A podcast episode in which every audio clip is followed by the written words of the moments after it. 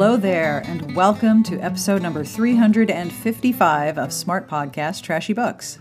I am Sarah Wendell, and this episode features Kat Mayo and Rudi Bremer. Now, both Kat and I share a birthday this week. So, first of all, happy birthday, Kat! And second, we're going to party all about romance and romance podcasting in Australia. Kat and Rudi are the team behind the BookThingo podcast, which is an Australian podcast about romance fiction, and I've known both of them for several years. Our conversation goes everywhere. We talk about podcasting, how to get a show done, what podcasting and the podcasting community is like in Australia. We also talk about Kat's trip to Manila to meet and interview different romance class authors, and we talk about representing and discussing nuance in Indigenous Australian writing. We also take a deep dive into kinship rules and how many amazing romance series could be written in different kinship communities. Now, I have a couple of notes about content. If you're not sure what we mean by kinship relationships, I have links in the show notes to explain what it is that we're talking about. And of course, I'll have links to their podcast because obviously you're going to want to listen to it, right? Right, obviously. Now, given that it is Kat's birthday week and my birthday week, everybody gets a present. This podcast episode is being brought to you by The Friend Zone by Abby Jimenez, and it is brought to life by the brilliant dual narration of Teddy Hamilton and Erin Mallon. And if you stay tuned to the end of the episode, we have a special sample of the audiobook so you can get a taste of what the book is like. If you like Penny Reid, Helen Hoang, slow burn romances, rom coms, or just stories where the hero and heroine actually like each other, scandalous, we know, this is the audiobook for you. After years of debilitating periods and fibroids, Kristen has decided that a hysterectomy is the only way to improve her quality of life. But when Josh shares his dream of having a big family, Kristen is convinced that she has no other choice but to put him in the friend zone. The Friend Zone is the perfect summer romance that also honors women's health challenges and the wide ranging emotions and pain that come along with them, while reminding us that regardless of what society expects from women, all of us deserve love. The Friend Zone by Abby Jimenez is available wherever audiobooks are sold. You can find out more at author abbyjimenez.com and get your aural romance fix from Hachette com, And I want you to know that I practiced how I was going to say oral like six times. I almost thought that like, you know, a full on Brooklyn, like oral would be good, but we went with that one. So that's A U R A L, oral. if you have supported the show with a pledge of any amount to our podcast Patreon, thank you very, very much. You are keeping the show going. You are helping me transcribe every episode so that every episode is accessible. If you would like to join our Patreon community, we do lots of nifty stuff. Have a look at patreon.com slash smartbitches. Monthly pledges start at $1 a month. And if what we do has value and you pledge a dollar or any amount, we are deeply appreciative. Thank you very, very much. And I have a compliment to Brandy B. You have made people laugh so hard that years later they still remember the absolute delight that you caused. So don't stop cracking people up. At the end of this episode, as I mentioned, I will have a sample, an audiobook sample of The Friend Zone by Abby Jimenez. I will also have information about the music you are listening to. And of course, in the show notes, I will have links to everything that we talk about. And holy smokes, I am looking at my show notes. We talked about a lot of things. So we should get started with the talking about of things, right? Obviously. All right, let's do this podcast. On with Rudi Bremer and Kat Mayo from BookThingo.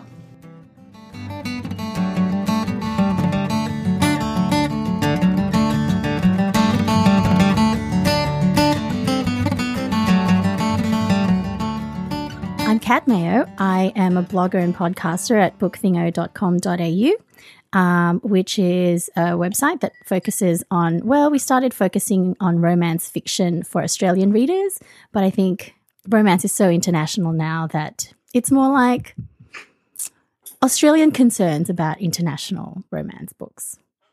Interesting. Um, that's new for me. Um, Thanks, Rudi, for the support. um, I'm Rudi. Is that what we're doing? Mm-hmm. I'm Rudi Bremer. I'm the producer of BookThingo, so I do kind of the technical side of things. Um, I am a Kamilaroi woman, um, and I my day job is in radio broadcast. Can you please explain for the many Americans who will not understand what being is it Gamilaroi? Gamilaroi. So close. Gamilaroi is the language. So, Dude, I'm Accidental so kind of right yeah. Um, so what is Gamilaroi? So Gamilaroi is um, one of many Aboriginal nations uh, here in Australia. We're one of the larger, I think we're the second largest in New South Wales, which is southeast of Australia. Um, so my, it gets really kind of weird if you don't geographically understand Australia. Like my my people are northeast New South Wales, which is southeast of the entire country. so I don't know if that helps. Well, it's it's interesting when you look at a map of Australia because you have Queensland, New South Wales, um, and then you have you know things with Victoria. names, and then Victoria, right? Yeah. And then it's like, all right, we're we're really bored. What do we call the rest of it? How about Western Australia, Northern Australia? Oh, yeah, that we- works. All right, cool. So Like someone got bored and was like, screw these names. Let's go west, north. Done. I mean, even like clearly there's a bit of um laziness as far as the way that the states are divided, because that's some very straight lines going on. Like those aren't weirdly, that's not the way that our nations actually divided up country. Like we didn't sort of get a ruler out and go like point A to point B. Like What? we follow I know, weird.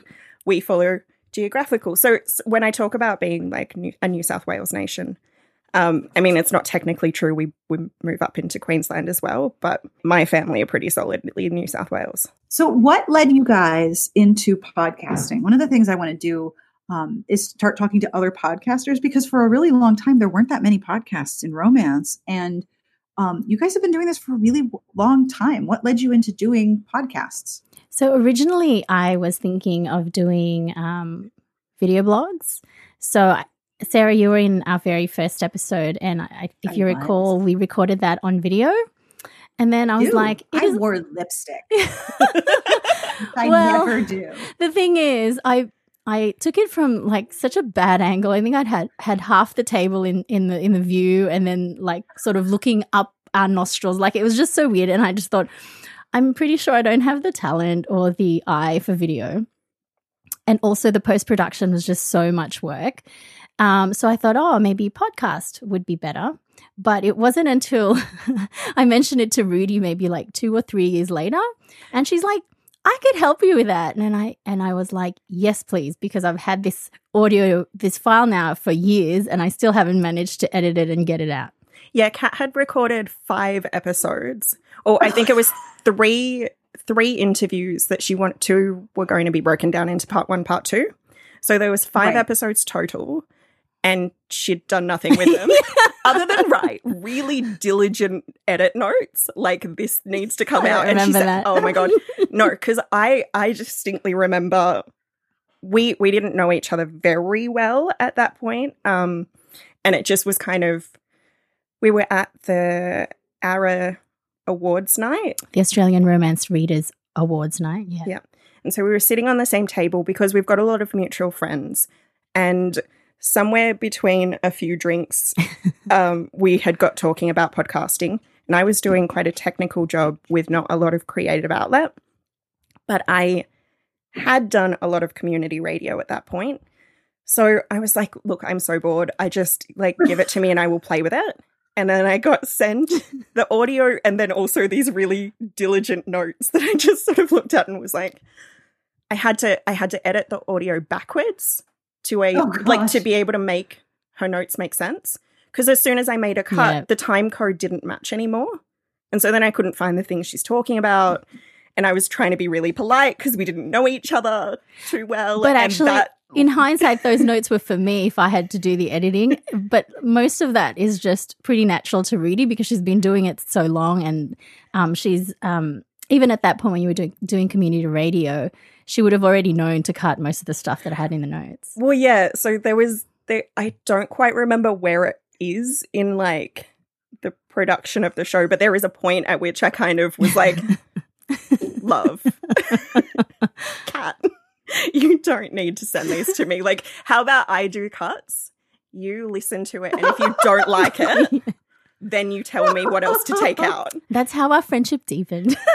but honestly, like I don't actually remember many things. So even if I sent her a whole bunch of notes, I wouldn't remember what I said to her, what what I sent to her. And so if she came back to me with only half of those things done, I probably wouldn't even notice.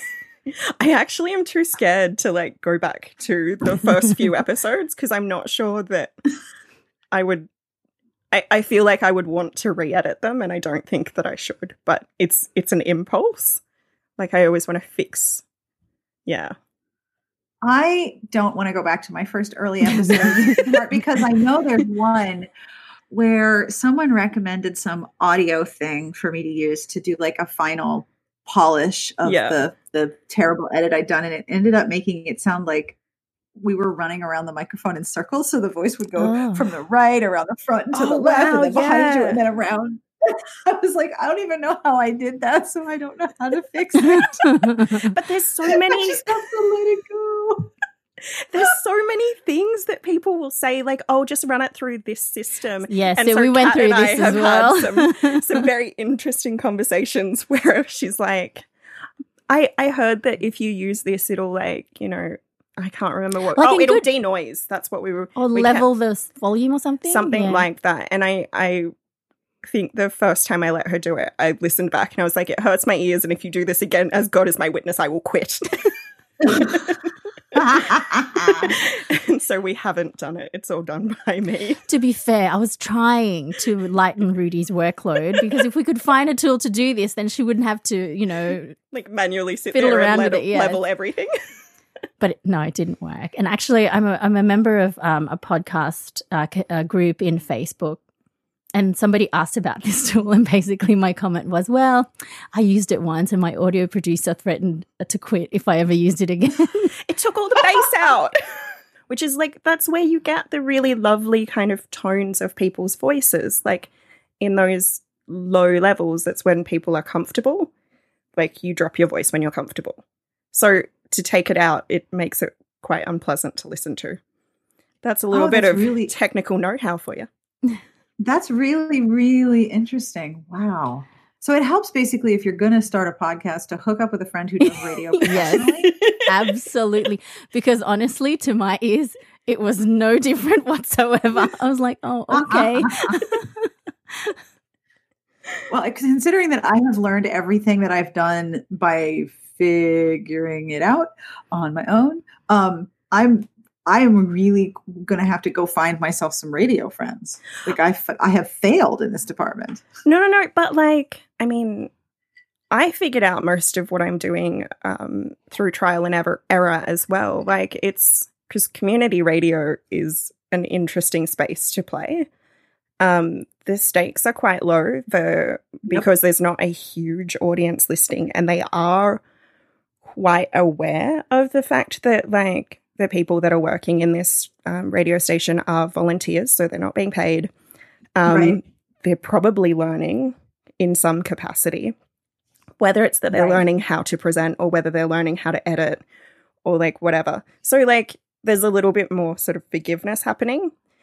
But at the same time, like, you're, you're kind of, your peers who are helping you, like, learn something new, they've also learned it either through experimentation or like yeah or mistakes I, I've oh, yes, had the I've biggest learning from, from mistakes. oh gosh, yes. I have learned so many terrible things, what not to do from having screwed up. yeah. Or having done edits in a place where the files weren't properly backed up, so I had to start over. Oh, That's the oh. worst. Yeah. Oh, I feel you. Actually, I don't know if you've ever done it before, but like getting a good way through a really good interview and realizing you've not recorded. Like, yes. And then having to I've, try and recapture that. Yeah. Like, oh, yes. That's happened a few it's times. It's the worst.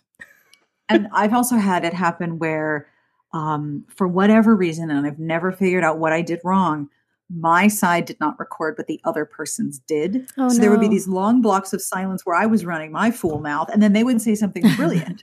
so I would have to go back like right after I recorded it because if I didn't do it right then, there was no way I was going to remember. And then I would have to like like you said edit backwards. I'd have to listen to what they said and be like, "What the hell did I ask them to get them to say that?" And I would have oh. to oh. re-record my portion Oh. with like the same kind of energy and inflection and Yeah. like general yeah oh i've done a few sneaky ones of those before for like And I can't sound Real. like I'm like, what did I say? I think I asked you about this, maybe. Oh. I don't know. Like I Do you sound ever- like I'm actually in that conversation. do you ever script those moments I script my intro and my outro because otherwise there was one time recently I was trying to do my intro. I hit record and I couldn't remember the name of my own show. I got there like, hi, this is Sarah Wendell and my what is the name of my podcast? Because I was I was gonna work off script that no. nope, That's I really do that. interesting I to because I, I thought you were making it up as you went. And I actually did at Oh, one point probably try to do this. I'm pretty sure I didn't mm. send the audio to Rudi because it was just so terrible. And I vowed never to do that again. shall i I remind generally you i was going to remind kat of one interaction that we had where i sent her a message and said can you please learn how to use contractions oh my God. So you can speak like a normal person because i'm a very supportive producer and i give very um, kind critiques Oh, Um, But Clearly. learn to- sometimes I don't get it. So she to- has to be really blunt. So learn to speak like a normal human and use contractions. And she wrote back to me, I do not know what you mean. I was like, you. no, my intro and my outro are usually script. I work with bullet points for like what is it we talked about. I'll go back and write those, but for the most part, I have major points that I'm working off of in a in a sort of a bulleted casual list. So the actual stringing it to in one whole sentence is somewhat ex- extemporaneous, but I can't do that without the reminders of what I'm trying to say. It's the same thing if I'm giving a speech or if I'm moderating. I need to have the notes in front of me. Otherwise, I'll be like, "So, um, why are we here? yeah. What what year is it? What is my name? I don't know." I do this thing where I will write out, if I'm giving a speech in particular, I will write the entire speech out verbatim. And then once I actually get there, I don't ever look at my notes because in my head, I've it's like I've done the act of writing it, and now I don't need it because I know that it's there in my brain. Wow. yeah. My brain my brain does not have that strength. I will write everything out and then bullet point it and then practice it and then go back and look at the original draft and be like, "Yeah, I managed to remember almost everything I said in the first place. Good job, brain." Oh, well, when I'm when I'm doing recordings though, like if I actually am sitting in front of a microphone, pretty much other than like, you know, if we're sort of having an actual conversation kind of style, everything is scripted. Like and I will do multiple takes. And so Kat has had to do her intros in front of me sometimes and I'll be like, mm, again. That's always the most it's the most interesting when there are three of us and Gabby's just watching us and I just feel so judged. I'm just like this is too much pressure. I am really lucky that on the days that I edit, it's just like my cats, Yeah. at me and they just unilaterally think I suck, so it's fine. so, what have you, aside from the mistakes that you've learned? I'm curious about what podcasting is like as a community in Australia because in the in the US there are so many white dude podcasts and I've seen it the joke so many times that a group of white dudes is called a podcast That's my favorite joke. and I have had moments where like some guy that I meet like at um my kids' music lessons or whatever be like, "Oh yeah, I just started a podcast." I'm like, "Oh, that's cool. I have one too." He's like, "Yeah, I talk about Game of Thrones and football and I have like 7 episodes." He's like, "How many do you have?" 328. and just sort of blinks at me like that's a thing you can do. Like, yeah. Because is podcasting as white and male in Australia as it seems to be so much in the US? I think I have a somewhat skewed view of it, partly because I'm working in radio as a day job. So my my circle of people are podcasters. Is actually and- going to be different. yeah, like- course. but I also I, I gravitate towards um, people of color and and particularly women of color who are making podcasts, and I sort of have forgotten about the fact that men make podcasts, except for the fact that I do have a rule that I don't tell guys that I this is a thing that I do when I'm like getting to know them because I'm I don't actually want to hear about their boring podcast idea that is just like there was one boy who tried to tell me about this idea he had that was going to be um you know he works in hospitality so he's going to do like a like a um etiquette podcast for Oh, you know like and it and at first I was like, okay, I can see like how you could make this kind of cute and and cool. And then it was I was like, so what kind of what kind of etiquette? Like what kind of stories? And it was stuff like if you read the newspaper, like fold it and put it back. And I'm like, that's not I'm not listening to 15 episodes of that. No. So for me, I think um, my view of Australian podcasting as a community is that it's quite it's quite dominated by broadcast. Um, so a lot of the um, most popular podcasts that are Australian produced are really produced by either um, radio or um, you know print media with a sort of a podcast um, uh, show, like a, an extension or a, a, like a special series. Um, and it's interesting because we have a podcast. Um, it's almost a convention every year, but it's actually run by um, the the the ABC, which is our public broadcaster. And so when and and they do try to select sort of independent podcasters from from overseas, but a lot of the like uh, tips of the trade, a lot of the perspective is still um, from broadcasting. So that makes it a little bit difficult for the smaller niche podcasts to really get as much value out of it than you would in something, you know, like the US runs a lot of independent um, podcast conventions and events and, and networking mm-hmm. events. Um, so I think in Australia, the indie scene for podcasting is still quite small, quite um, disparate, I would say. We haven't all found each other yet and, and have had, yeah. had a chance to see what everyone's doing.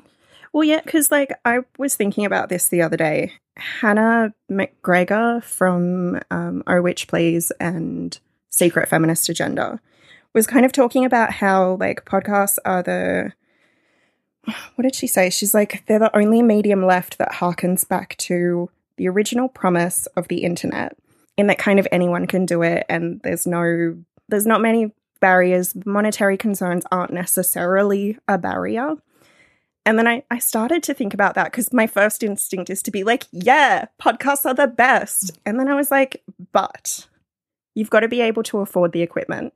You've got to have the technical know how to like actually, you know, do it, get it up online somewhere. And then podcasts start with this is like industry speak now, but podcasts start with an audience of zero. You can put something out there and have no one listen and yeah. the way that you find your audience is to kind of actually get in touch with people and say, hey, this is a thing that I'm doing that you might like.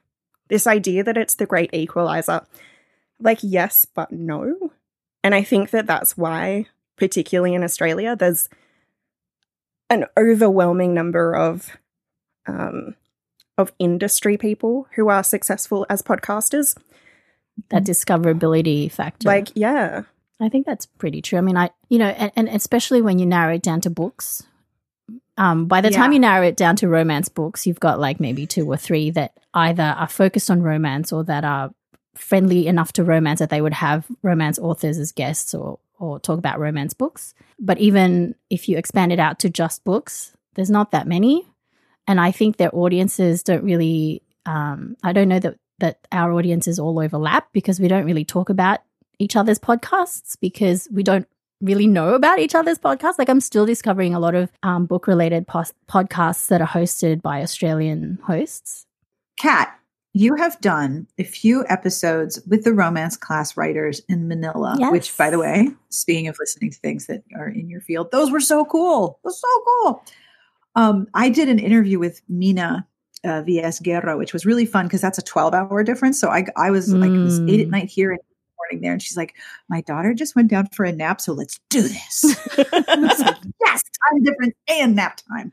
So you did a bunch of episodes with the romance class in Manila. What was the response like to those episodes? Did you have a good time? Um, I had an excellent time, and there's such a generous community. And I should actually, uh, I want to shout it back to you because actually I discovered. So Mina had been on my radar for a little while because every time I ask uh, friends or um, you know, people on Facebook who are Filipino, if they would recommend a romance author who was writing, uh, sorry, an author, a Filipino author who was writing romance, and Mina's name had come up a few times, but I, I sort of didn't really get a sense that there was a I wasn't sure if it was like romance, romance, or like other people's idea of romance. So it wasn't until um, Alyssa Cole was on your podcast and she started talking mm-hmm. about the romance class community that I thought, well, I really should get on this. like, I haven't been doing my job properly. Um, and then sort of it snowballed from that. Um, and when I told Mina that I was going to the Philippines and asked her if, you know, she was interested in having some of the authors interviewed, um, she was very excited and she they were very generous with their time um, to the point where I think the second time I visited, we were able to get the some of their actors who do the live readings to record um, some extracts for the podcast, which is fun. quite yes. Uh, but it, it, also it was really funny. It was really fun because I really wanted to understand the feeling of the audience as they were listening to some of these live readings. Because when you watch them on um, YouTube, sometimes you're like, there's a lot of excitement in this room, and like but once you're there in person and you're listening to someone reading out some of the more um, not necessarily sexual but intimate scenes in a in a romance novel, you do get that sense of ooh, feeling a bit odd. it's right. a bit thrilling. um, but I think you know that that the romance class community um, does such an excellent job of um, um, uplifting their authors, both their existing stable of um, authors and the new ones sort of emerging from the community. And I think they're really, any time that they can, um, they, they, they have uh, um, the potential to bring those books in front of a new audience or a new set of readers, they're always really happy to help. I think they're doing so well. So I'm really, I'm really excited for what new works are going to come out of that community do you have any recommendations that you like tell people about? Yes but i keep recommending the same books and i feel like i need to read more so that like i don't feel like i'm so iris after the incident is my number one recommendation. That's by Mina V. Esguerra that recommendation has not failed me. Not a single person that i've recommended to has come back and said mm, that i didn't like that book. Everybody has um, raved about that book. Um, but but i think she's also one of the most um, I want to say mature, but I don't mean that she's old, but that she's been writing for quite a while. So I think her style is now quite mature. Um, and she has a very good um, understanding of the romance community and uh, the way that we portray heroes and heroines. So she does some very deliberate things in her books that I find really fascinating. Um, Six de los Reyes writes about um, heroes and heroines, mostly heroines that are in the, in in science doing scientific research. So anyone who has a science background, I think, will find her books really fascinating. Um, and then Carla de Guzman writes about um, heroines who are plus size. Um, so I think um, those three are pretty solid writers, and I, and I love Prep and Prejudice by Miriam um, B. Flores.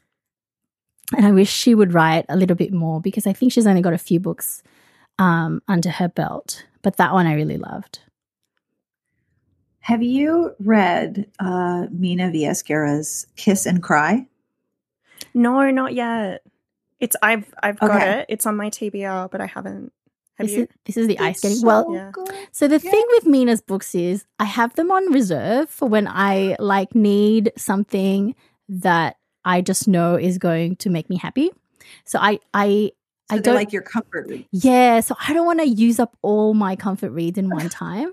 so so she's on my queue. Like I've got a lot. I've bought a lot of her books, but I haven't read them because I'm reserving them for when I just really need something that I know is going to work. I will tell you the thing I love about Kiss and Cry is that it is very hyper focused on the couple that the they met and had a very brief attraction and now it's 10 years later. She was a uh, world champion figure skater for the philippines and he played for the filipino national team all over the place. But his family moved emigrated to america so he has to keep quitting jobs in the us to go back to the philippines to play hockey and then he'll go back and find another job teaching and then he'll quit and go back to the philippines. And there's this wonderful tension between the characters between being diaspora or in home and are you staying or are you going? And do you belong here? Do you not belong here because you've been over there for so long? And she's like, this is all temporary. And I'm here to just, you know, stick it to my parents who told me I couldn't, you know, date you because I had to be focused on my skating career. Well, now my skating career's done and you're here. So let's do this great, you know, temporary. It's all temporary. It's not real. It's not temporary. It's totally real. um, so there's this, this true and false uh, tension of their relationship. Like, is this just a temporary thing? Because he's about to go back to the States. And then there's also this where do I belong? Do I belong here? Do I belong there? Or do I just belong with you? And then it doesn't matter.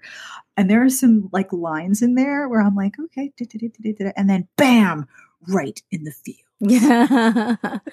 well, I like, I really love that. Um, I, have seen some of the commentary around this because I haven't read it myself, but I've seen some of the reviews that have come out. Um, and I think um, one of the effects of having authors of color um, a bit more, um, sorry, I, I, just want to word this um, carefully. So, one of the um, great things about the fact that authors of color are being um, lifted up in terms of um, discoverability and people talking about their books mm-hmm. is that we're starting to see these um, conversations in romance um, through their books about um, people who aren't just culturally affixed in one place. Um, so, mm-hmm. because romance for a long time has reflected uh, Western culture pretty much exclusively, um, now that we're seeing, and, and we've sort of, uh, we, we also now have books that are reflecting non Western cultures. Um, but I think books who reflect both and that struggle of um, you know, so I'm I'm first slash second. I can't I can never really tell, but like I was born in the Philippines, but I grew up here. So that whole world of um, finding your place in one culture or mm-hmm. another, sitting between two cultures, and um, some of the implications that has that on on how you build relationships. That's been missing in romance for a while, and I it's something that I didn't even realize was missing until I started reading books that I could then go, oh my gosh, this actually really was like stuff that I've experienced. And it's not, it's really strange because you don't realize there's a gap until you read the gap and then you're like, yeah, that has well, been missing. Because you compensate for it in other ways. I mean, I have yet to read a romance novel that has an Aboriginal uh, main character that I particularly enjoy. Um, I know that there are some out there. I have to admit that if it's not written by an Aboriginal author, I'm probably not going to read it because I just don't know that. Um, I don't know how to say this without being like an absolute asshole, but like I, I there's there's a fluenciness. like I I don't know that Australian rom- the Australian romance scene is quite um, ready to write an Aboriginal main character in the way that I, I need them to. You? Oh my god! I'll just write one for you. It'll be the most. It will be the most terrible, inaccurate, worst thing you've ever seen, and I will do too much research. And you'll just be like, "Oh my god, why did you do this?" And I'll be like, "Because I wanted to cause a diplomatic incident. That's why." Like speaking of things I am not qualified to do. No, I completely understand. There's a lack of fluency and understanding of cultural nuance that is missing when you are from the outside looking in on a on a cultural situation. It's not yeah. easy to be like okay check this box check this box check this box. Okay we're good. Like i struggle with that just trying to write jews in america. Do you have any idea how much mm. jews disagree with each other about things? Like i was at synagogue today. We had a discussion and it was like we could have gone on for like three hours and we were talking about one thing.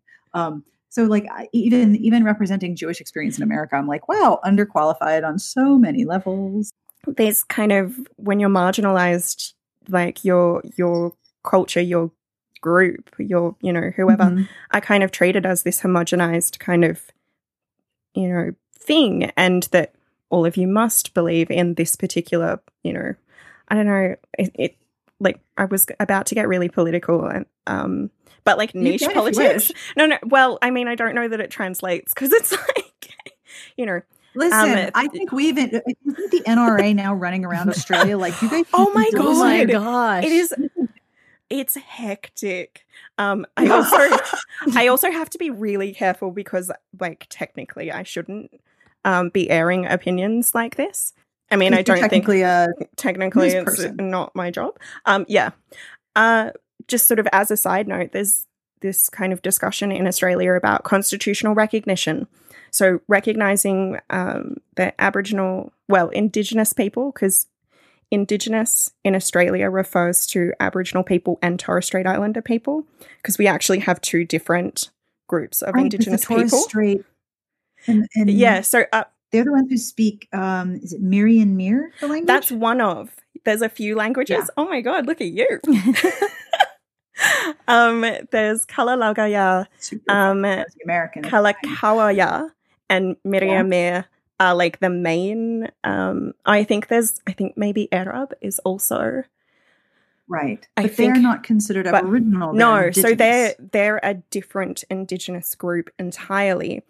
Um, Oh, so the islands of the Torres Strait sit between the tip of Australia and um, Papua New Guinea, and kind of culturally speaking, they are actually kind of a little bit more Melanesian. Um, as opposed to like mainland Aboriginal people, like there's there is a difference and there's a reason that they call themselves Torres Strait and don't don't um, want to be called Aboriginal. Um, so, Okay. with that That technicalness, gets complicated. so they're they're in and of itself, you know, because people will say Indigenous, and they probably, for the most part, I would say that when people say Indigenous, they actually are only meaning Aboriginal, which is why I get a little bit kind of um, tetchy about this. Like, if you mean Aboriginal, say Aboriginal. If you mean Indigenous, if you mean Aboriginal and Torres Strait, say Indigenous. If you mean Torres Strait, Torres Strait Islander, like call them that. This is such a weird tangent, but like this is and this but this is the thing like I I don't see that nuance in the same way that like if you mean a Murri person, which is a type of Aboriginal, like then that's who you mean. If I like if I'm going to identify myself, I'm going to be a Gamilaroi woman, like because right. like there there's a difference between being a Gamilaroi person who is, you know, East Coast, well, inland, but and being like Bunaba, which is over in Western Australia. Like we've got very different experiences of colonization. We've got very different Right. histories. Culturally, we're quite different. Um and it's it's important to recognize and respect the nuance of that. And that's what doesn't happen, as far as I can tell, with Aboriginal main characters or Aboriginal characters in romance novels when I've encountered them. Kind of what you end up doing as, you know, the 15, 16 year old who's like decided that they love romance and it's absolutely like their genre and they've found their home is you start looking for yourself in within kind of the genre in totally different ways. And so you let Yes. those like Sure, I wanted to be a redhead with violet eyes for a very long time. Isn't Yeah. everyone? it's just the ideal. Long, flowing Titian hair and violet eyes. Always red with purple eyes. Always. always. I've yet to meet an actual person with this color combination that wasn't like in some way enhanced by. But look, honestly, so in romance class um, on Twitter, we've had a few of these threads where we talk about even within the authors, even within own voices, sometimes those um, internalized um, uh, stereotypes come out. So I have yeah. Um, books written by own voices where, you know, the heroine will have or the hero will have, I don't know, green eyes or hazel eyes. And when you look at what you would need in your genetic tree to get to that point where you get that eye color sometimes it's really it's possible but it's really convoluted and also you then question you're like well why is it that this particular eye color is the thing that we've chosen for the hero or heroine when 90% of people just have like beautiful brown eyes like what's wrong with that um, and and Rudi and I have sort of occasionally um, joked that you know we wish we had a romance class for Australia because That's there's not so a much. joke. I well, you know, sort of uh, in in in while we're conversing about like ideal sort of books Uh, because you know Australia, it's very like the local fiction is very non-diverse.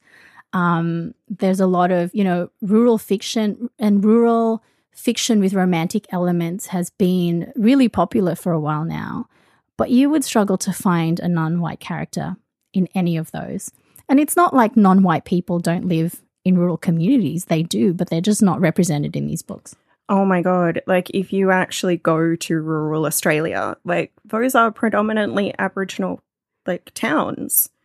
Um it's not reflected in rural romance that is written by Australians. It just it blows my mind. And cuz I I mean, you know, not that I hadn't spent time in rural areas before cuz my mom is a country girl. She's like she moved to the city and married my dad and and he's very solidly a coastal kind of person so he um he's white bless his heart um but i thought i'd i thought i'd call that out. He's white bless his heart. Oh like, my gosh. oh. And i like- follow you on instagram. You're in the country like all the time. Yeah. Oh well i actually i live i live near the royal national park.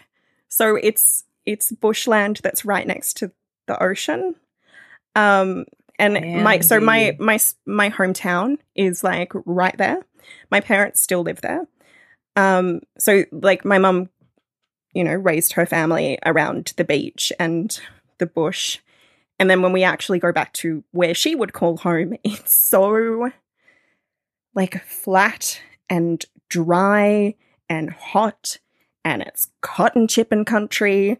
And like i had this really bizarrely romanticized idea of what that would mean like because she had these stories of when she was a teenager and she would go and like chip cotton and i thought that i would go and do that at some point like i look back now and i'm just like fuck as if I was way too precious. There was no way I was going to work in a field. Like,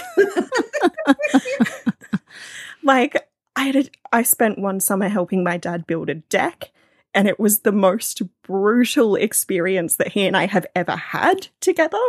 Like, because I had to. I don't know, because I had to like lift beams and carry them around and like take measure. It was a whole thing. But like, but yeah, so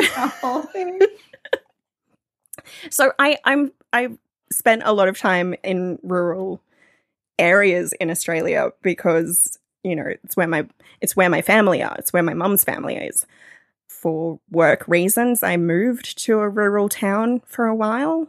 It's incredibly racially diverse. It's incredibly there's a there's a lot of blackfellas out there. They're just not making it onto the pages of our rom- of our rural romance novels.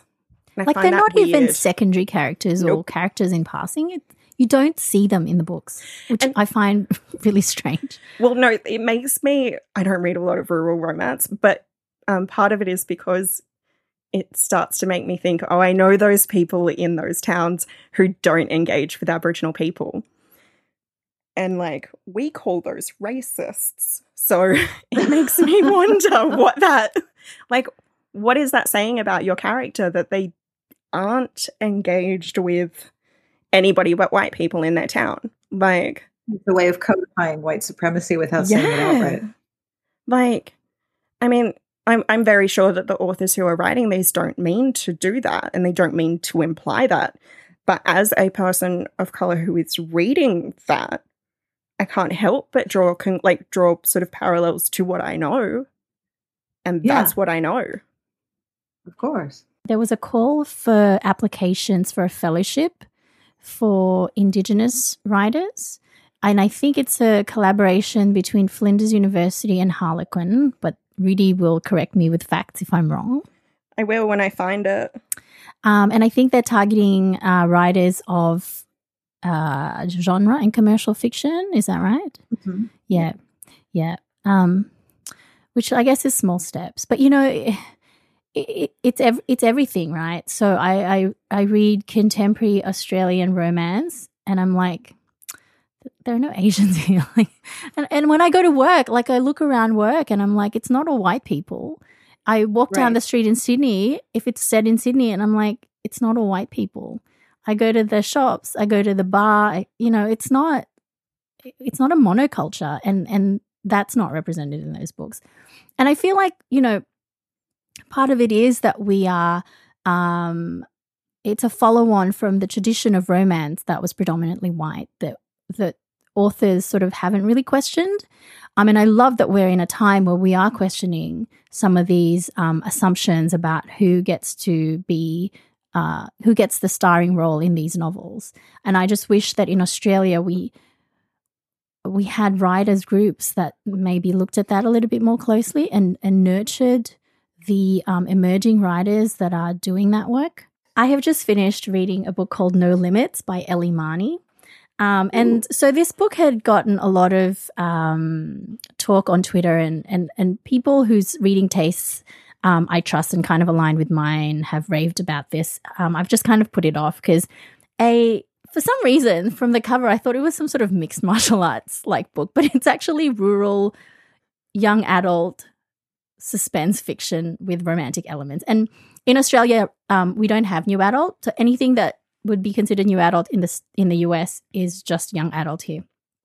Um, oh, that's interesting. Yeah, yeah, those are not the same thing often. Yeah, we don't we don't have like no sex requirements for a young adult. It's okay to have a little bit of um, sexy times on the page.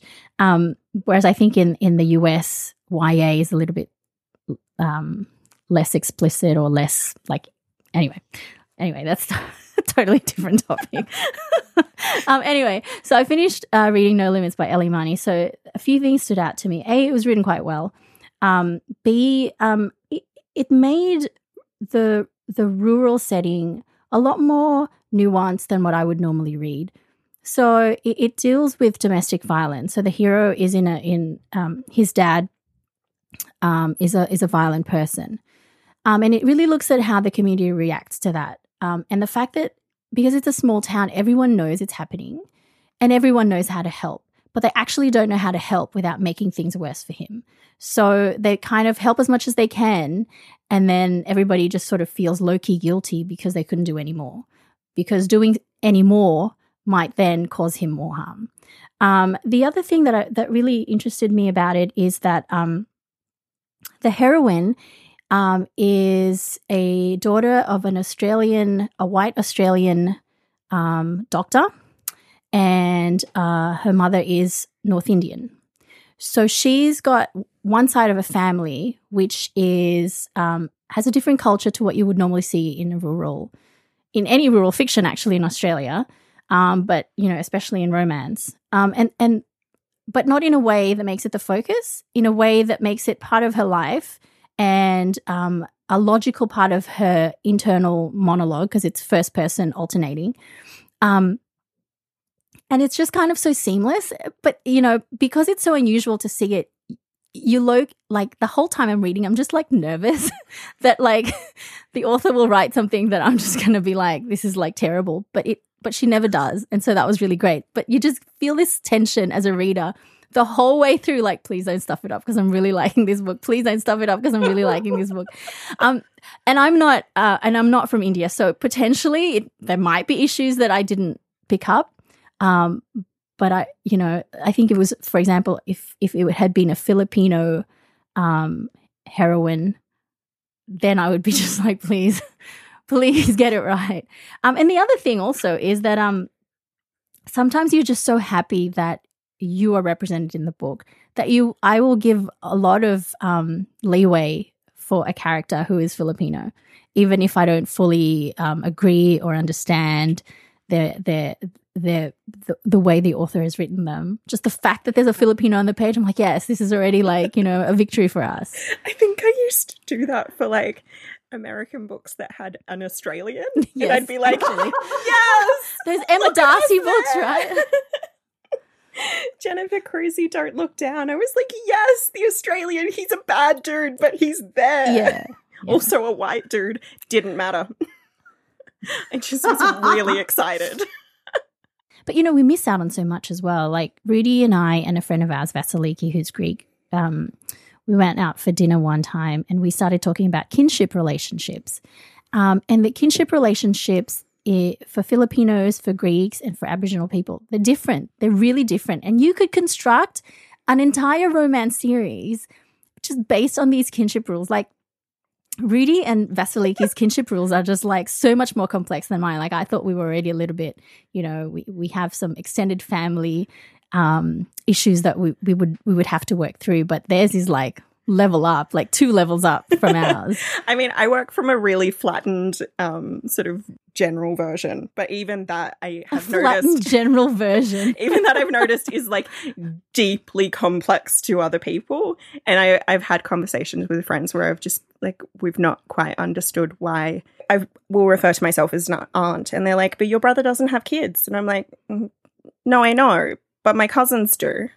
And then they're kind of going, but how can you be like, that's not that's not how it works and like that might not be how it works for you but it's how it works for me like i've got nieces Oh. and nephews for sure I understand the concept of kinship rules because I I understand it, but could you explain it to someone who may be listening who doesn't understand exactly what that means?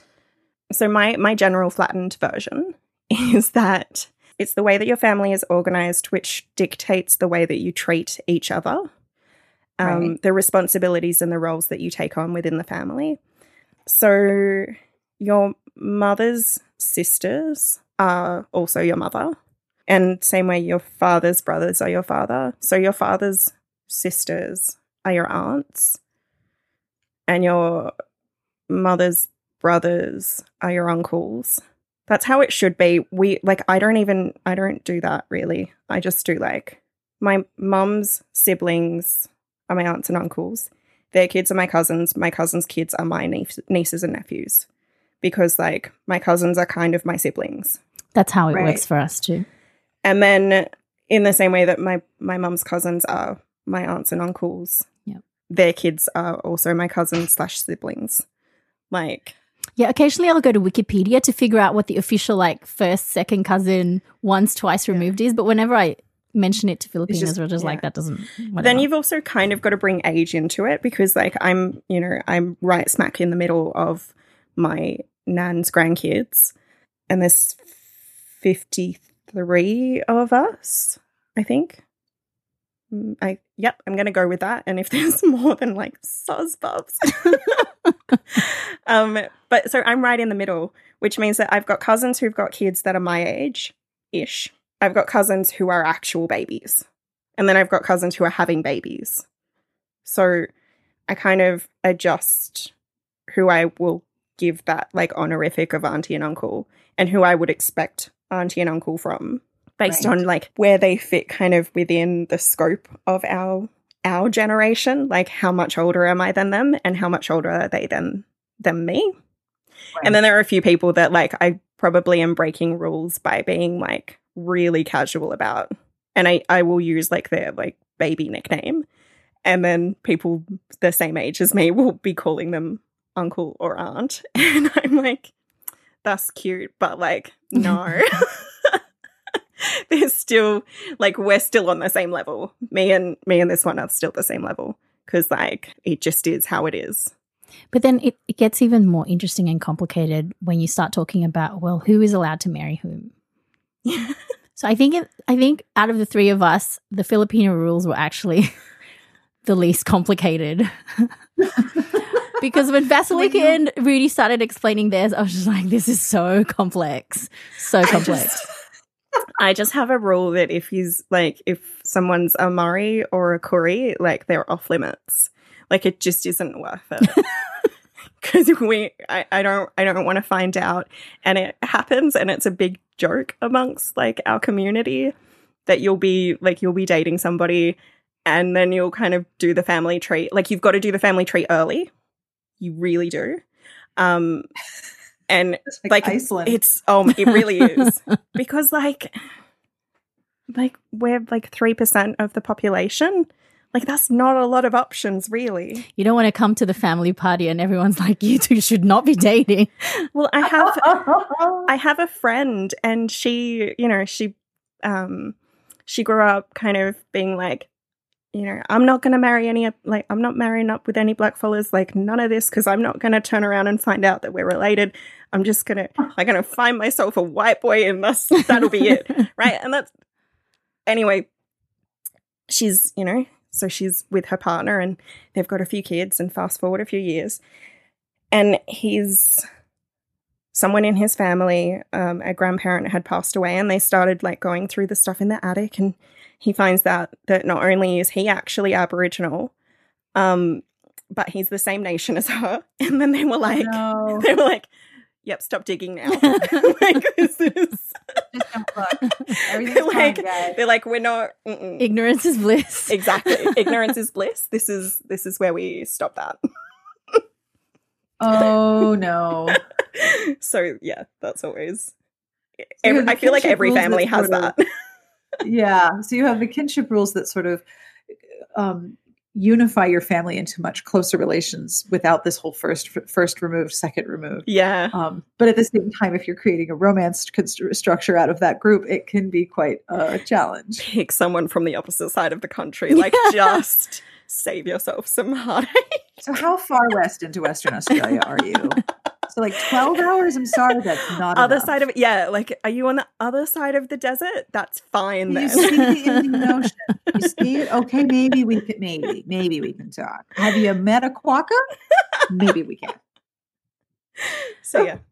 But so it's all these so, little subtleties of culture, you know. So Philippines, we oh, still yeah. have princesses there. So you could do a princess romance uh, in uh, featuring a heroine in the diaspora. Like there's just so many combinations that can pull together things that romance the romance community loves um, and um, put it into this context where actually even those old tropes still work because culturally they still these elements still exist. Feuding families? Yes. Oh my god. Like you marriage of convenience, you, arranged yeah. marriage. Um, I I've got a friend, um, Sarah, who I am pretty sure listens to your show. Um, so hey, Sarah. Sarah is hey. from um, the she's from Wiradjuri, which is a warring nation with Kamilaroi. And I have occasionally I've occasionally tried to like convince her to date my brother and have them be like a Romeo and Juliet. but ending happily. Yeah, yeah, no um, but like warring warring nations united by love and she, every time every time I say it, she's just like, mm-hmm, yeah. Um, but like, yeah, we've got we've got scope. We've got huge scope. There's so many stories that are untold. Um, the possibility of princesses in the diaspora alone. I mean, that could be like a whole series. Yeah. But also, when we talk diaspora, we tend to talk about second generation, so people who've grown up in the new culture. Um, and there are very few stories of people who, and I think one of the um, one of the really great reviews I read about Kiss and Cry, um, going back to Kiss and Cry by Mina Esguerra, was by um, I think her name's Aria, and she talked about how those elements of being um, within one place but also without, in and out yeah. of of several places, just really um, spoke to her and and made her think about her own experiences. And I think, I mean, I think that's almost completely missing from romance fiction. Yeah, there's one moment where the hero, um, everyone's talking about his temporary relationship with this with this woman because she never was permitted to have any relationships. And he thinks to himself, everyone's talking about it, but I haven't heard anyone talk about it. So that means all the text chains that are happening don't have me in them because I'm really not part of this group. And I was like, what a really subtle detail to communicate that feeling of I'm on your team, yeah. I'm here, I'm this is where I was born, this is where I'm from, but I'm not part of this community as much as I think. Absolutely. And I think that hero even goes home um, pretty frequently. Whereas, yes. so my experience is I came here when I was um, just just about to start high school, and I didn't go back for about 20, 20 years. So you get stuck in a time warp where your idea of what your um, your home, your original home, yeah. and the original culture that you came from doesn't actually reflect the current time. And so I've had to do a lot of adjustment and um, rethinking about how I relate to the Philippines. And actually, some of that work I've done through the romance class books because I'll read it and I'll go, oh, okay, I didn't realize people do that now. but when you think about it, you're just like, why wouldn't they do that now? Like, you know what I mean? Um, mm-hmm. because you're like my parents' way that they remember Philippine culture is also stuck in a time warp. The communities we live in, we all m- more or less came at about the same time. So we're all in our little bubble of what being a good Filipino means. Um, and it's not until you reconnect with Filipinos who are there now and you're just like, actually, this is not right. This is not what we think it is. I think one of the most damaging things about sort of um, white culture being sort of the dominant culture is that it encourages us to think that any any other group isn't actually evolving. Like it's there's this sense that to be Aboriginal is to be traditional, um, which I'm sure is kind of the same for you of like to be Filipino is to be stuck in the what 1980s version wow, it's the- so funny because when I was reading um, Iris after the incident, one of the things that stuck out with me was that the heroine had an option to leave, I think, and and live in the US, and she preferred not to take that option. Um, and when I left Philippines, the option to leave would have been the most attractive option. A, we had just come out of um, martial law, so you know most people would, would, had been trying to leave for a while. But that whole like revelation that actually there are people who prefer to stay because they have full lives, all their friends are there, they don't want to give that up. Um, absolutely. But yeah, I mean, just the idea that sort of people, people and groups and and culture can evolve. Um, and and be influenced like have outside influence impact what what it means to be part of that group. Like it's really easy yeah so like it's really easy to think that um if you're if you're going to come to australia and and meet an aboriginal um that they're going to be god i don't even know. Like for an American, I think that for for, for at least for Americans who are of my age and cultural experience, it might be that video with that really tall bald guy who was singing about oh beds burning. Oh my god, yes. Kat's giving me a look and it's like, oh bless your heart. Um, Midnight Oil, Peter Garrett. Oh, Peter oh Garrett. Yes. All right. went on that, to become a politician. Over and and there was all of this like very well-meaning earnest DJs explaining what this song was about to like us in the 80s who didn't know anything. um, so yeah, the, yeah, right. The, like the broader understanding is is quite different. And I think like kind of from what I remember of that film clip, like it's it's out in like really arid country. It's really flat. Everyone, um, like the Aboriginal people featured in it, are quite dark skinned. Um, and I mean, like Australia, well, like Aboriginal people have kind of. There's a whole thing about color that I really don't think translates into America. Um, and I think that we can get into a little bit of um, difficulty when um, predominant. I'm going to say predominantly when Americans um, see discussions that are happening within sort of um, groups of Aboriginal people online um, who are talking about, like, who are Id- self identifying as blackfellas, um, who have fair skin. And, like, I mean, literally, if you don't know any better, probably do pass for white. Like, I am one of those people where, like, if you know what an Aboriginal person from my area looks like, I don't pass for white. If you oh, don't know, when I met you, you told me you were yeah. Aboriginal. I was like, wait, what? And you were like, hmm. Um, yeah, exactly. Like when I am around black fellas and I, you know, sometimes I get self conscious and I feel the need to kind of say, I am actually like, I am actually one of you, like, I'm part of this. And they give me this look like, and have often said, obviously. I was like, like, because I I've gone through this kind of different thing of um, not noticing that I don't look Aboriginal to people who aren't. So as a right. kid, I I you know, I got told so often that I look just like my mum at her age that I was pretty sure that I looked just like my mum at her age, and she is quite dark skinned. Um, And then going to high school and realizing that when I would say that I was Aboriginal, people were like, mm, okay, sure thing, um, and not believe me. So then I started to be like, oh, maybe I, maybe I don't look Aboriginal.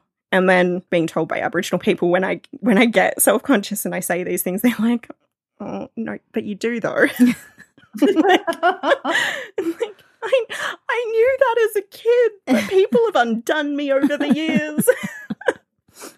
All this is to kind of get to the point that even if we even if we have fair skin, we still use the term black, um, and we still use the terms like we still use words like black blackfellow to kind of differentiate. Often we'll drop the C from those words because we do mean it in a very specific sense. Like we're not talking like we're not trying to kind of co-opt anybody else's space. This is this is the term that was kind of put on us. We've worked to reclaim it and we're not to we're not to cede that ground anytime soon. But it it definitely has caused difficulties for people in like individual kind of moments where someone has seen it and gone like, mm, but nobody, nobody who's talking right now is actually black. It's like to you. Oh, that's a very strange phenomenon to have to define yourself, yeah, and then argue with someone else's definition of you. Yeah, and I mean, because it sits within a very particular kind of understanding of Australian colonialism and what happened here. Yeah, it's a whole thing. It is a whole thing, isn't it? It's an exhausting we, we definitely were going to talk about romance novels and podcasts. Well, actually, my question for you is actually I would like to know what books you're reading that you want to tell everybody about. That is my question. I want to know. Tell me about all the books that you've liked that you want to tell the whole world about. Well, not the whole world, not that many. Books, no, but like, yeah. okay, well, um, because earlier I was talking about like you know when you can't find yourself, you look for other ways to find yourself. Um, really recently, I read Ghost by Robin Covington, who's a First Nations author in America. Mm-hmm. Um, and Ghost is a novella. It's MM, and it's about a First Nations comic, a graphic artist, graphic novel artist. God, I'm a dork. Like I don't, I'm not into that. But um, so he's a graphic novel artist and he does this like incredible indie graphic novel, I think, online, um, and is kind of looking to get sort of um, picked up by a publishing house.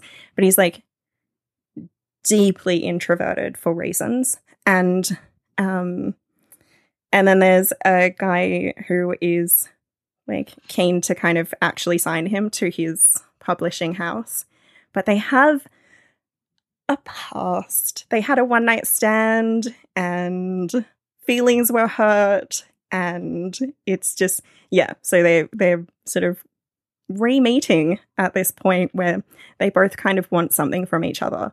And it's just it was really lovely to read. Like it was really affirming Aww. to read.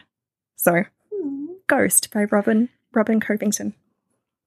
It so, is the nicest feeling to listen to people talk about books that like hit them in a very specific way. Like it's the nicest thing to listen to. So thank you. Yeah, you're welcome. So I just finished, as I mentioned, No Limits by Ellie Marney, and previous to that, I had um, just finished reading Alyssa Cole's Off the Grid series. So the final book of that uh, was called Mixed Signals, and I think that was my favorite of the series um, Alyssa Cole is one of those authors where, like, just have to be really careful when I read her books because um, if I don't have the right opinion of her books, Rudi will disown me as a friend. the right opinion is if you don't love them with your whole heart and yell about them in the most glorious way. That's the right opinion. but so Mixed Signals was, um, I would say, sort of um, probably not my favorite, but um, Alyssa Cole does a lot of work in that book trying to upend. Uh, very convenient um, shortcuts and stereotypes that we typically see in romance fiction. So she has to do a lot of explaining in a really uh, in a way that sort of fits into the story, um, which I found really fascinating. And so when I finished that book, I actually found myself thinking about the characters throughout the week after, which I think even if I didn't maybe fully engage with the story all of the time, I think having those lingering moments where you think about the characters and what they might be doing now. I think that's that's also something that that says that the book spoke to me in a way that I that was really quite meaningful. And then Yeah. at the moment, one of my s- super favorite authors, Melina Marchetta, is releasing a, a new book next week. So in you prep- read a new Melina Marchetta book? I'm so happy for you. okay, no, because uh, Oh, I'm not important enough to get like an advance copy. But um in prepar and actually I've been stalking the bookshop to see if they've gotten the box early just in case, but no, they have not.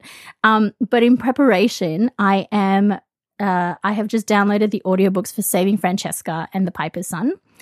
Um so my plan is to um absorb those stories before I get to the book, which hopefully comes out on Tuesday or Wednesday. I also just like we're doing a podcast about podcasts, so I'm going to throw in one podcast recommendation. I Um, would love it if you did. Thank you. Yes, please. um, Girl in Space is my current obsession. It's only there's only twelve episodes. It's um, it's an audio drama made by a Canadian writer, um, and she actually she plays the lead character. Um, it's so beautifully made. Like I I don't normally listen to things at normal speed. I speed them up. This one I decided to actually set it to a regular speed and listen to like everything because it's so thoughtfully sound designed, but it's also so well written and um I I think they're currently in production for season 2. So like there is a cliffhanger. Like when you get to the end of the 12th episode you are you are going to kind of sit there and be like why did I start now? but I spent I spent about 3 days listening to that podcast and I called my brother who was thoroughly uninterested and told him about how much I love it and that I'd abandoned TV and books and everything for it. And he's just like, You're right. I'm Not gonna listen. Because he's very supportive like that. Um, but like it just it's one of those ones that I, I would love like other people to be listening to it so that I can talk to them about it and like tell me who your ship is and um because I yeah. And and if you happen to also be into like Jurassic Park like there's a little bit of a Jurassic Park element to it. It's just it's really cool. I've not explained what it's about at all. So it's about it's about a girl um who is alone on a spaceship um carrying out these research this sort of research program and she's keeping an audio log. And she just kind of you know she's she's thoroughly alone and clearly has been for a long time um, and that's kind of where you start. And all of a sudden there's um there's a blip on the on her radar. So like after spending all of this time completely isolated just like not expecting to see or interact with anybody all of a sudden there's something coming. And that's yeah that's sort of where you where you come in with the first episode. And it's just it's so much fun just listen. Just give it a, give it a try. My podcast rec is a little bit more shallow than Rudi's. no you listen to mine. Mine mine is like if you if you want something like you want a story but you can't um you're not in the mood to read or like or like you want something that's a little bit kind of more more built than an audiobook like give girl in space a try. But go on. All right what's yours Mine's called Dick Flicks. Um, and I'll read you the tagline The podcast where queer ladies pick apart dude movies for blood sport. So I have just discovered this podcast. I have just finished the episode that talks about the gayness of Top Gun. And it's so I I could just so gay. to you right now. Oh my god. and I just it's it's a conversational podcast. So people who love listening to like um the Smart Bitches podcast, I think it's it's a they would be quite familiar with this sort of format. Um, and it's just you just want to like you just want to be in the conversation with the host. You just like, but also like their opinions are so much better than mine. So it's just it's so funny and um, it's a really great way to spend 30 minutes in commuting to and from work and not having to think too much about anything. But yes, oh, I, I, need to oh, rewatch Top Gun after that. right. And that brings us to the end of this episode. This was a long one and it's about to get even more awesome. I want to thank Kat and Rudi for hanging out with me and for talking. Uh, recording with folks who are in Australia and New Zealand is always fun with time zones because I'm bad at math. So thank you to them for a, putting up with my bad math, and B, making time with such a time difference. I will have links to everything we talked about. And we talked about so many things. So if there was a term you didn't quite catch or a concept you didn't quite gather, I, I got links. I got lots of links. So do not stress. And I have links to their podcast because, of course, you're going to want to listen, right? Right, of course. Now, a reminder today's podcast is brought to you by The Friend Zone by Abby Jimenez and is brought to you and brought to life by the brilliant dual narration of Teddy Hamilton and Erin Mallon. And at the end of this episode, I will have a special sample of the audiobook for you to listen to. If you like Penny Reid, Helen Hoang, slow burn romances, rom coms, and stories where the hero and heroine actually like each other, scandalous we know, this is the audiobook for you. After years of debilitating periods and fibroids, Kristen has decided that a hysterectomy is the only way to improve her quality of life. But when Josh shares his dream of having a big family, Kristen is convinced that she has no other choice but to keep him in the friend zone. The Friend Zone is the perfect summer romance that also honors women's health challenges and the wide ranging emotions and pain that come along with them, while reminding us that regardless of what society expects from women, all of us deserve love. The Friend Zone by Abby Jimenez is available wherever audiobooks are sold. Find out more at authorabbyjimenez.com and get your aural romance fix from hachetteaudio.com. If you have supported our podcast, Patreon, with any amount, thank you. If what we do has value and you enjoy the show every week, Pledges start at a dollar, and every pledge makes a deeply appreciated difference, keeps the show going, helps me make sure that everyone has a transcript, and you get to be part of a pretty goofy, excellent community who does a lot of fun stuff. So have a look at patreon.com slash smartbitches. The music you are listening to is provided by Sassy Outwater, and she just sent me a playlist of new music, so I am very excited. This track is called Snug in the Blanket by Three Mile Stone. You can find out more about them at threemilestonemusic.com and you can find their album on iTunes. Before I get to the terrible joke, I do have some sad news. Many of you who are longtime podcast listeners would know that Orville, one of my cats, is our executive sound engineer, mostly because he liked to jump on the desk and stretch out and kick the sound box while I was recording, or attempt to crawl into the sound box and eat the foam. Orville died very suddenly on Monday, and so this episode is dedicated to his memory. If you have lost a pet, I know how hard it is. It sucks, but it is worth it to have such lovely, helpful, sound box kicking sound engineer cats in our lives. I do not have a, ca- a cat related terrible joke, but I do have a terrible joke because I always end with a terrible joke. What do you call fake potatoes? What do you call fake potatoes? Imitators. so bad. I love it so much. now, do not forget at the end of the episode, in just a few minutes, we have a special audiobook sample introduction to The Friend Zone by Abby Jimenez, brought to you by our friends at Hachette Audio. Thank you, friends at Hachette Audio. In the meantime, on behalf of everyone here, we wish you the very best of reading. Have a wonderful weekend in whatever time zone you are in.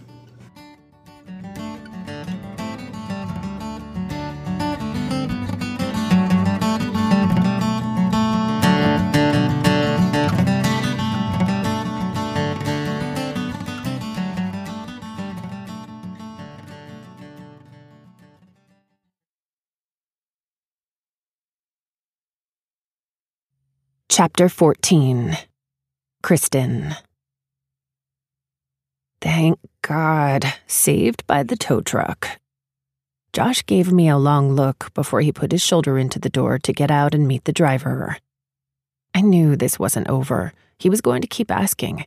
I couldn't do it. I wasn't going to lie, but I wouldn't answer. The truth wouldn't be fair to anyone. What was the point in telling Josh I was hoarding every moment with him? Why? My feet still tingled where he'd touched them. It radiated through my body like electricity, turning on everything as it went up. The memory of his strong, rough palms made my breath shudder. It was too easy to imagine those hands slipping under my dress. I'd wanted him to touch me, and he'd offered me a chance to let him do it. I couldn't say no. I'd let him because it was all I'd ever get. I put my heels back on, grabbed my purse, and got out to join Josh by the truck. He watched me as he talked to the tow truck driver, and I felt his eyes on me like they were hands. It was getting chilly, past midnight. I stood hugging my arms as Josh signed some paperwork on a clipboard. He turned back to me and closed the space between us as the tow truck guy started hooking the car up to the hoist. Cold? Josh peeled off his jacket before I could answer and threw it around my shoulders in a halo of his cologne. I had to fight to keep my face neutral. The jacket was warm from his body, like it was him wrapped around me. Thanks, I said. I'm sorry this happened. You have work tomorrow morning. I'll be okay. He rubbed my arms over the jacket, trying to warm me. He never touched me, and now he touched me twice in a matter of minutes, like some unspoken boundary had dissolved. I wished he would slip his arms around me. He looked like the kind of man who gave great hugs, bear hugs, the kind that enveloped you. For a second, I wanted to ask him if I could hug him. I bet he wouldn't say no, but I'd already played with enough fire for one day, and that would be crossing a line. The foot rub had been crossing a line. But God, I wanted the hug. I wanted it so badly the pull toward him felt physical, like the ocean dragging against your ankles when the tide pulls back. But I had to maintain boundaries for so many reasons, Tyler being the least of them. Josh nodded to the car. I'm having it towed to a shop by your house, so we can get a ride with him and then just walk the rest of the way home.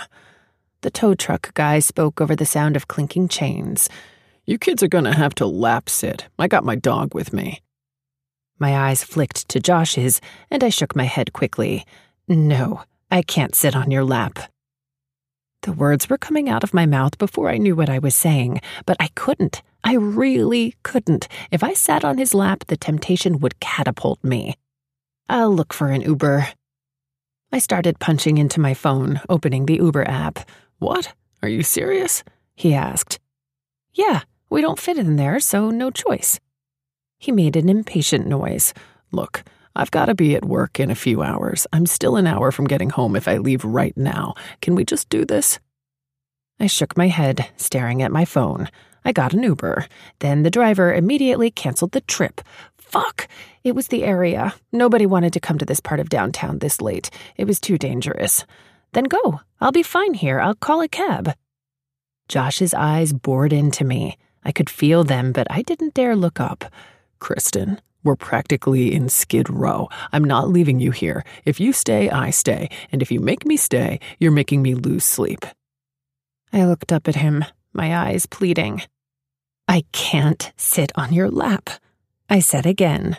I didn't bother with an excuse. I didn't like to lie. Let him think this was about Tyler. He raked a hand through his hair, shaking his head.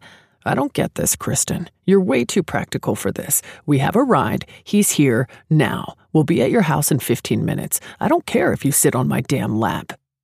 I've got a boyfriend. Not an excuse, not a lie, completely factual. Well, I'm not going to tell him this story if you're not. Let's go. He started for the door of the tow truck, his tone final. It was wrong. It was wrong because how much I wanted it made it wrong. A 15 minute ride sitting on Josh's lap, it would be an eternity, and I would love every second of it and hate myself for it. I looked around desperately, like a cab might suddenly appear from the shadows. Instead, the taco truck tapped its horn as it drove past us, leaving the lot. Even Marv had disappeared. The vacant lot with its dim lighting and wall of tents immediately looked menacing. We didn't even have a car to sit in and wait while I tried to get a taxi to come get us. He was right. We had to take this ride. I let out a breath, steeling myself for what I had to do. Josh got in first, sliding in next to an old white faced golden retriever who took up most of the cab. I was hot suddenly, really hot. I took off his jacket and folded it over my arm and climbed in after him. He pulled me onto his knees, strong hands on my waist, and I draped the jacket over my lap. Josh leaned over to close the door, his chest pressing into my body, and I held my breath at the contact. Fuck, I can't do this. It was sensory overload. So much of him at once I felt dizzy. I wanted to leap off his lap and into the parking lot where I would be safe from myself. But he was the sun. His gravity was too strong, and now that I was so close, I couldn't get out of his pull. He slammed the door and sat back against the seat, while I perched sideways on his knees, my back stiff, trying to keep my breathing steady. He made an exasperated sound, like I was being ridiculous, and pulled me closer until my shoulder pressed into his chest. He wrapped the seatbelt around us, folding into me as he did, and buckled it in. The cab smelled like dog and gasoline. And Josh. His breath tickled my cheek. There. Is that so bad? He asked, his voice low. It was terrible. So fucking terrible, because it was wonderful and it was so much more than I could handle. He was warm and firm and he smelled incredible. It made me want to rest my head on his shoulder and nuzzle his neck with my nose. And if I did, and he tipped his head down, I'd kiss him and there would be no stopping me. I couldn't even look at him. We were so close together that if I did, I was afraid our lips might touch. I tried to relax. I leaned back into him, acting like none of this was a big deal, while I secretly obsessed over every point of contact the back of my thighs on his, the hand that he had set on his knee, where his fingers absently grazed my leg, the arm he had casually wrapped around my waist. It felt like we sat there for hours before the guy got in and started the engine. Part of me relished every second sitting there so close to Josh the other part of me was tortured, teased. If things were different, if my uterus didn't make us an impossibility, if I didn't have a boyfriend, I'd have kissed him right there where he sat, in front of tow truck guy and old dog, and I wouldn't have thought twice about it. But things weren't different. They were what they were.